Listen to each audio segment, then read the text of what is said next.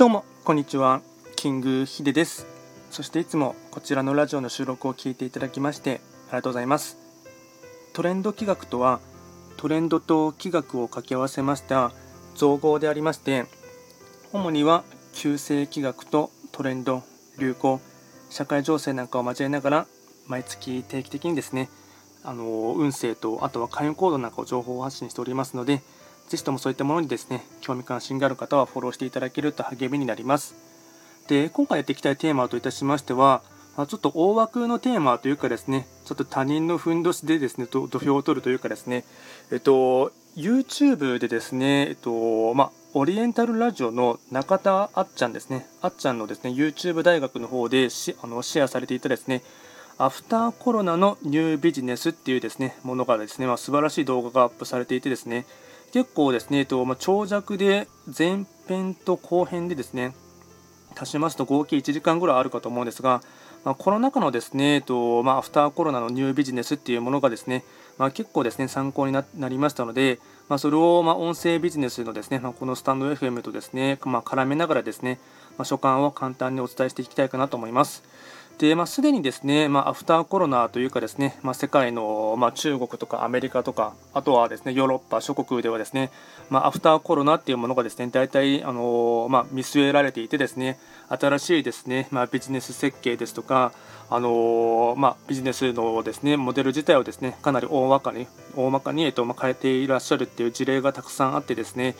でその際に、まあ、あっちゃんはですねこの中でニュービジネスの、まあ、あのリベンジ消費っていうものがですね、まあ、今まで自粛生活で、まあ、消費者のニーズとしてもですね、まあ、家にこもっていないといけないというところのですね、ま、フラストレーションのですね、ま、塊っていうものがですね、まあ、の一気に爆発してですね、ま、リベンジ消費っていうのがですねあのおっしゃっていてですね。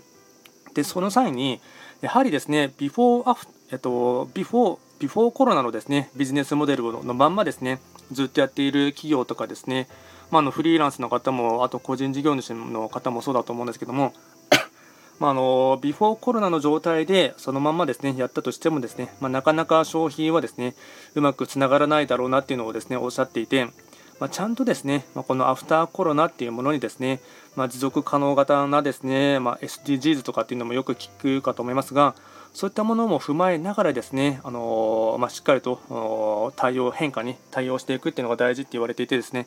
その中の大切なあの4要素っていうのがあってですね、まあ、端的にこれをお伝えいたしますとまず1つ目が安全であること、まあ、品質や空間も含め。で2つ目が体験、まあ、あの現実の体験でもそうですしあとは疑似体験させるっていうことも大事になってくるっていうのがですね体験型。で3つ目がですね共有型。まそれはですね、えっとま実際に、あのリアルで動くですね共有のものもあればですね、まあ、今ですら SNS とかのシェアをするっていうのもですね、まあ、ライブ配信とかそういったものもこれに含まれるかなと思います。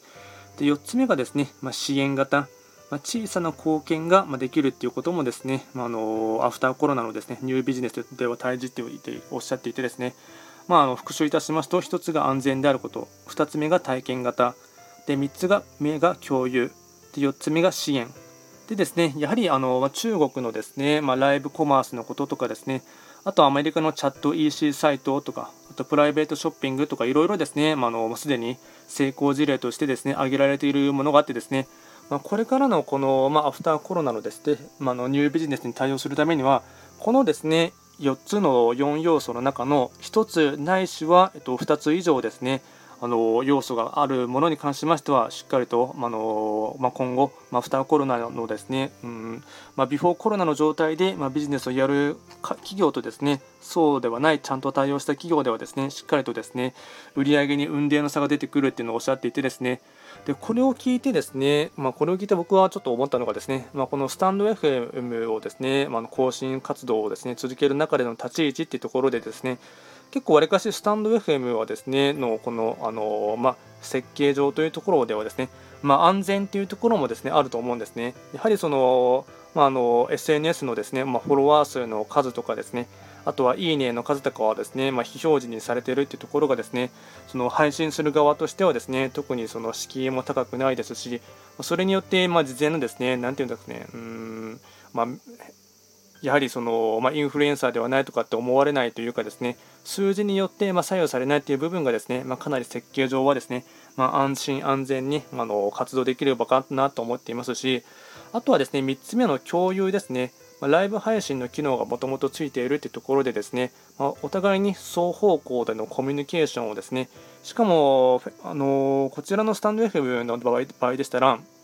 顔出しをしなくてもいいというところもあってですねまあ、単純に今あの、まあ、女性の方ですらあのわざわざその化粧をしてからですね準備してっていうですねそういった前段階のですねその、まあ、壁というかですねやっぱりその Facebook ライブとかですねあとは YouTube ライブとか、まあ、機能自体はついてはいますが、まあ、顔出しをするっていう時点でですね何ていうんですかねその取り繕うというかですね見た目的な部分でも、まあ、ちゃんと着替えてですねかつ、まあ、わりかし、まあ、男性の方でもですねちゃんとヘアスタイルをセットしながらっていうのをですね考えると、まあ、少しですね手間な部分があるかと思いますのでただそれがスタンド FM の場合とはですね、ま、ライブ配信の機能がついていてかつですね声だけでですねすぐに参入できるというかですね単純にライブ配信のボタンを押すだけでですねできてしまうというところがありますので、まあ、僕はあの長期的、まあ、中長期的な目線で見てもですねかなりですね、あのまあ、このスタンド FM っていうのはですねま今後も伸びていくかなっていうのを見据えていてですね今もやっていますのでなので安全な点と、まあ、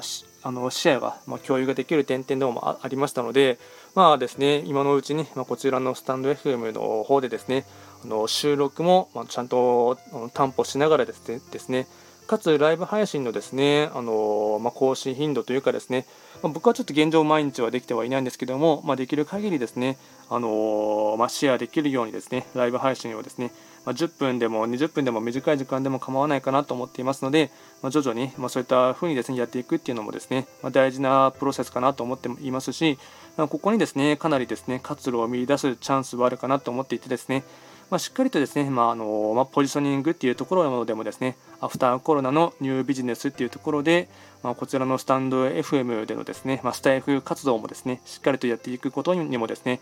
やはり中長期中長期的な目線で見ても、まあ、価値はですねあるかなと思ってですね今回簡単に収録してあのお伝えをさせていただきました。今回も最後まで聞いていただきましてありがとうございました。